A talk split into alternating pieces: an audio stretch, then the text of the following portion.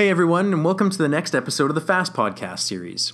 My name's Stephen Roach, and I'll be your host. This podcast series is brought to you by the Farmed Animal Antimicrobial Stewardship Initiative, or FAAST for short. FAAST is really all about providing farmed animal owners and veterinarians with the news, tools, and resources they need to address antimicrobial resistance in the field. Now, this podcast series is all about showcasing conversations with veterinarians that worked with farmed animals in some way. In each episode, we discuss how antimicrobial resistance impacts them, what antimicrobial stewardship looks like in daily practice, or with their specific lens, and their views on challenges and the potential solutions to reducing our reliance on antimicrobials moving forward. This episode features conversations between myself, my colleague Dr. Dan Schock, and the Dean of the Ontario Veterinary College, Dr. Jeff Wichtel. Our conversations not only focus on what antimicrobial resistance and stewardship mean and look like to him, but also how do we educate the next generation of veterinarians to be stewards of antimicrobials moving forward. And so, with that introduction, let's get into it.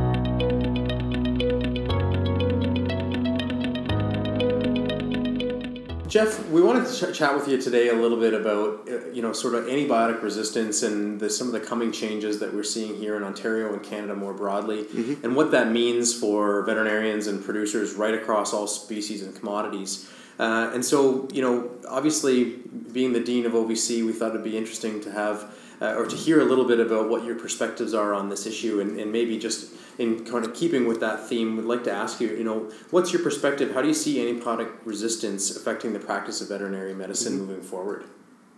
Great. Well, I'm certainly uh, happy to, to answer that. Um, I think here at the Veterinary College and the profession more generally, uh, I think there's been a gradual evolution. We've always known that veterinarians are important uh, in our uh, system for protecting food safety, uh, protecting human health as well as animal health.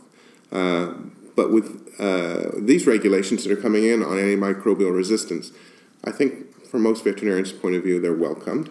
Um, to some degree, expected because you know people have observed in countries elsewhere in the world that uh, people are being a little ahead of us and a little more proactive. So it's timely.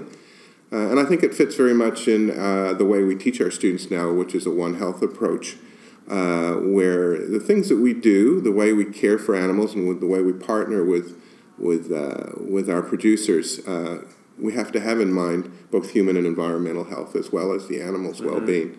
Um, so I don't really see this as a dramatic change in veterinary practice, but really a strengthening of the veterinarian's role, uh, that central role that they have in food safety and human and environmental health, as well as into the health and welfare uh, of animals. And uh, I think it, it, will only strengthen the individual relationships we have with with producers uh, as we have to work with them more closely. Uh, and the, the decisions uh, have to be weighed carefully every time we use an antibiotic. Mm-hmm. Yeah, and I like that. I mean, the nature of the relationship is going to have to change, mm-hmm. right, and, and strengthen and tighten. And so I think that's really important and, and really sort of blends into the, the next big thing that we are trying to spend a lot of bit, uh, time talking about in the FAAST initiative is, you know, what does antimicrobial stewardship look like? And I wonder if you might sort of impart your mm-hmm. thoughts uh, to us and veterinarians on, mm-hmm. on what that means.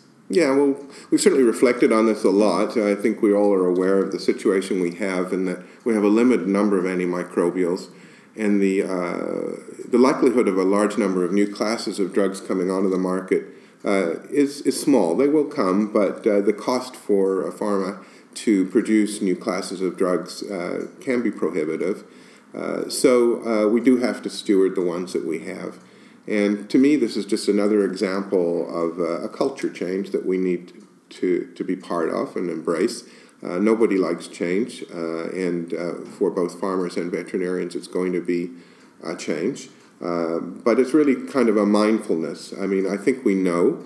Uh, I think we know the importance of uh, using antimicrobials in a responsible way mm-hmm. and in a targeted way. and we know that, or we, we think in all likelihood, that there are situations where we have contributed to antimicrobial resistance that can affect both animal and human health. So uh, I think the will is there. I think there's a, from what I see amongst our students, our alumni, veterinarians, and from producers I interact with, there's a huge amount of goodwill to, to make good on this promise to, to do a better job of stewardship. So it's a culture change, but I don't know that it's going to be perhaps as scary as what it has seemed uh, in the in the year or so leading up to this change. I think we're already getting our head around it, uh, and uh, that you know we it will be a careful weighing.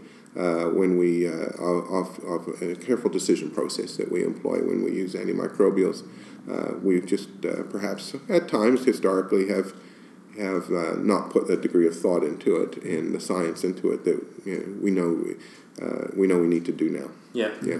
Yeah, no, I think that that's a really good uh, answer. And I mean, Dan, I'm throwing you on the spot here, but as a practitioner, what does what does that look like from from your perspective? I mean, you've been in the field, seeing some of this evolution, and certainly being aware of, of how the changes are coming. What does stewardship look like for you in practice, and for those listening that might be in practice and having to employ these principles moving forward? Well, one of the things that comes to my mind is stewardship. I mean, the five R's that uh, John Prescott and a lot of the other experts have, have developed. And so, responsibility, reduction, refinement, replacement, and review. And for me, stewardship really revolves around that review con- uh, concept, right?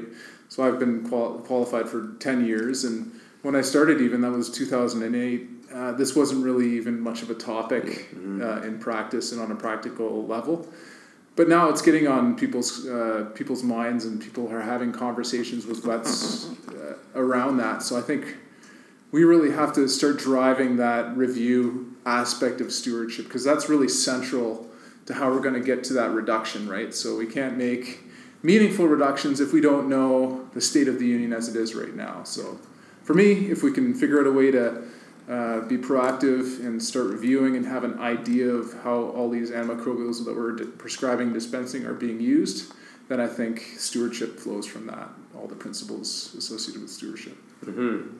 No, that's great. And I mean, speaking about some of the motivation and getting that sort of forward momentum, mm-hmm. being proactive, uh, I mean, we're certainly looking to the to the next generation of of uh, veterinarians to really embody and embrace these principles moving forward. And, and Jeff, maybe you can tell us a little bit about what you know the college's role as an educator is in, in preparing veterinarians to sort of engage in this discussion with their clients and, and also to, like I said, embrace these principles, mm-hmm. actually practice them in the field. Yeah.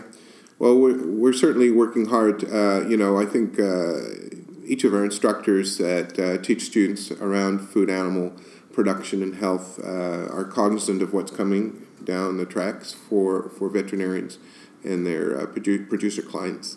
Uh, and I think in many ways it, it's an evolving process. So to say that we've had significant curricular changes to reflect this, I think would be overstating it. But I think in every opportunity where we would teach uh, students uh, on antimicrobial use and therapies for different diseases, uh, we're having to modify mm-hmm. uh, the materials that we're, we're producing uh, and give them a bit of a concept for how they can make that decision uh, in, in a reasonable and responsible way.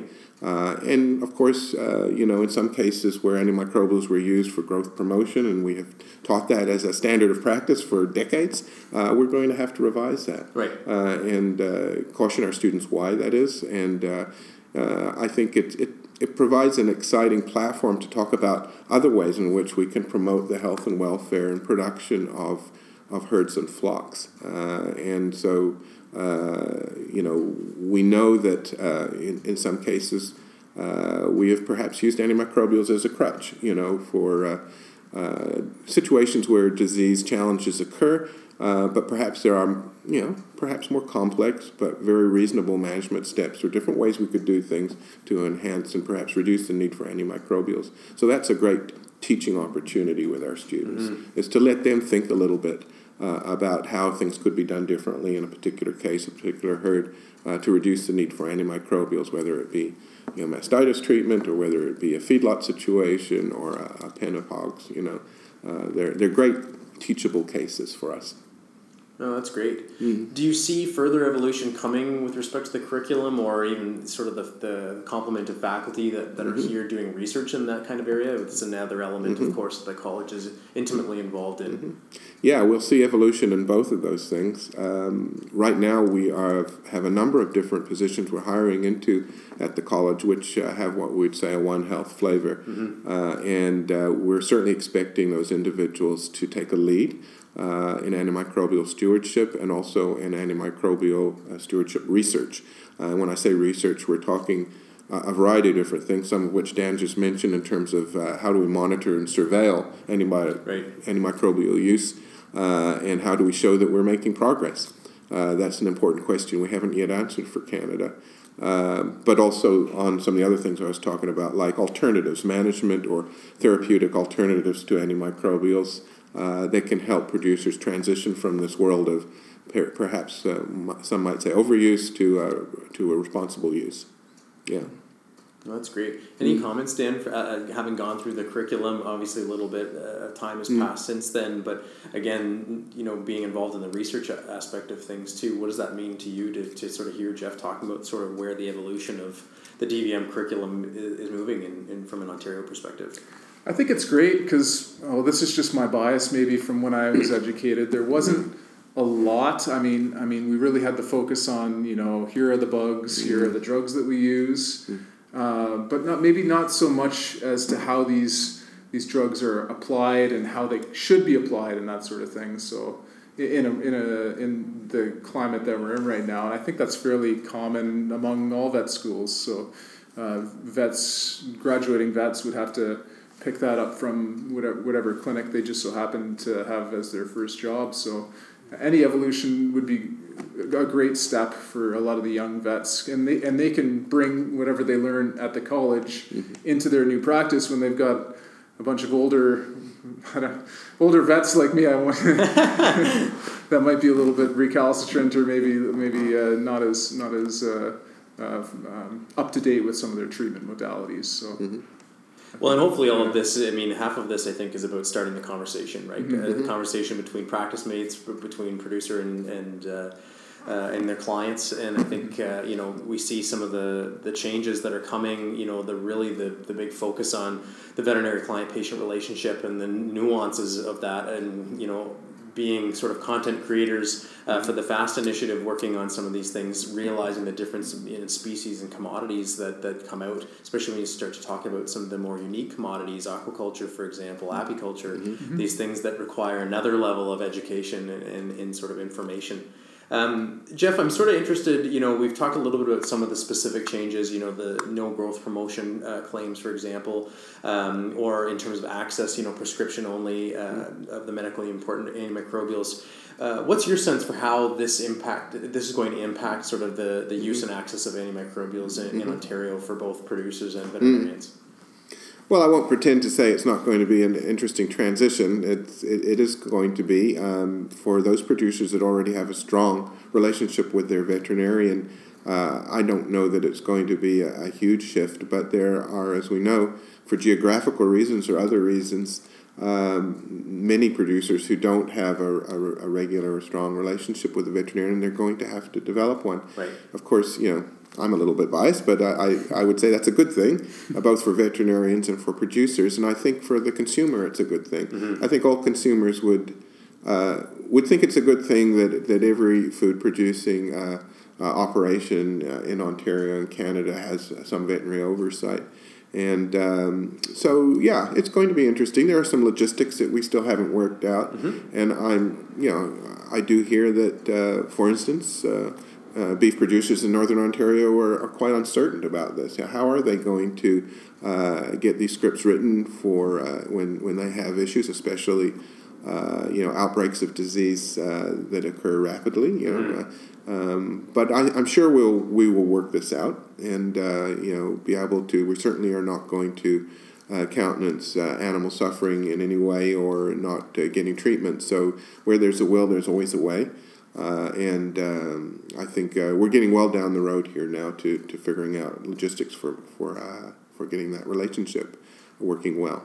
Mm-hmm. Mm. No, I certainly agree. There's mm. a, there's been a lot of discussion about it does that. come up a lot, yeah, yeah. sure. Yeah. yeah. And, and maybe just sort of going a little bit further on that, do you see, you know, from your sense, what are the biggest obstacles we face, maybe as a profession, as an industry, mm-hmm. with respect to stewardship? You know, where mm-hmm. where we are today and where we might need to get. You know, what do you see mm-hmm. as some of those fundamental obstacles we need to break down?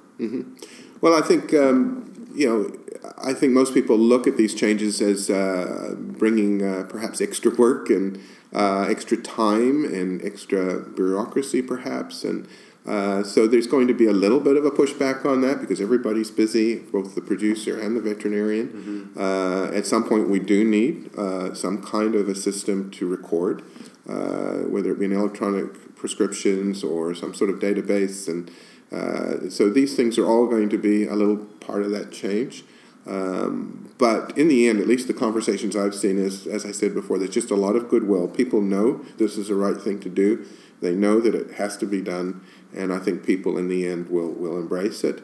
Uh, and uh, you know, I, I think you know we don't have all the technical solutions quite yet, uh, but uh, but we're getting there. Mm-hmm. And, and, you know, I think it's uh, as John Prescott told me this this morning. He said we're in uh, Act One of a five act play. Yeah, that yeah. sounds like John. with words like that. So, so, yeah. so John, as everyone knows, you know, is, is a pioneer in antimicrobial resistance research. So, uh, and as you say, he's he's very eloquent. Uh, so I think, you know, being the problem solvers that we are as veterinarians, we we want to solve all the problems now. But the fact is that it won't be a perfect solution yep. come the end of this year, uh, and it's going to be an evolution over the next few years. But we know where we're going.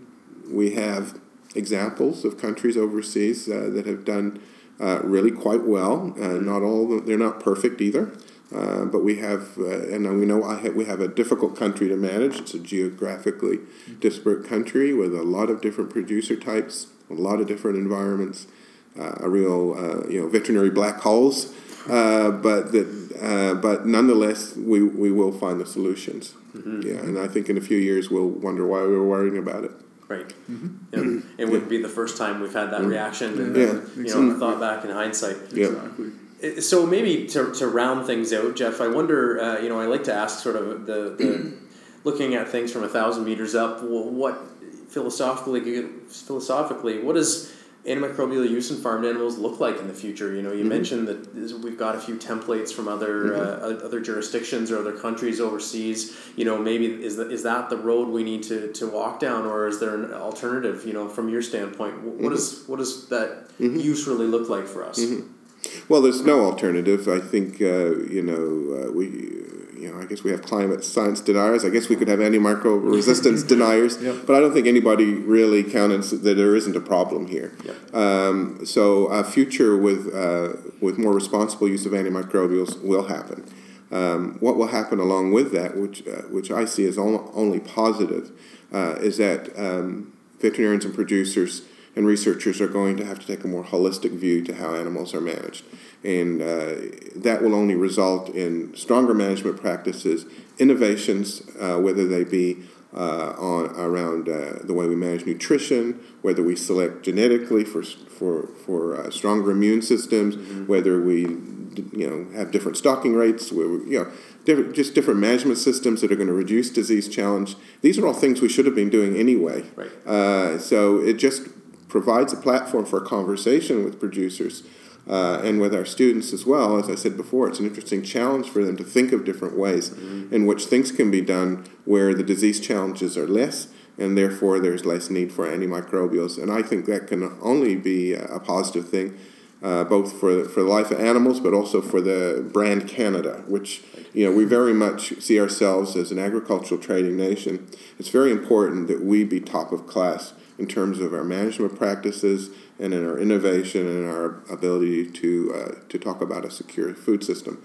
Uh, so this all feeds into that, and uh, so I think it's it, in the end it's going to be seen as a real win-win for everybody. Oh, that's great! Mm-hmm. Excellent. Well, thanks very much, Jeff, for mm-hmm. taking yeah, the time. Right. for awesome. getting inside your head a little yeah. bit on this issue and, and sure. hearing the insights from the college. We appreciate your time and your feedback. Well, thank you for, for coming by. It's uh, I've enjoyed it. Yeah, that was great.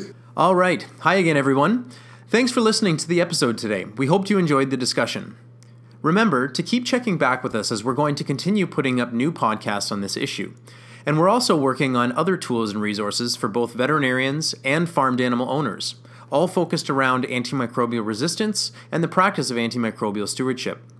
You can find all of these tools and resources at www.amstewardship.ca. FAAST is a collaborative initiative between the Ontario Veterinary Medical Association, Acer Consulting, government, academic, and industry partners, and its mission is to improve antimicrobial stewardship in farmed animals, prepare farmed animal owners and their veterinarians for upcoming policy and regulatory changes, and to ultimately preserve the efficacy of antimicrobials without compromising animal health or food safety. Thanks for listening. We'll catch you next time.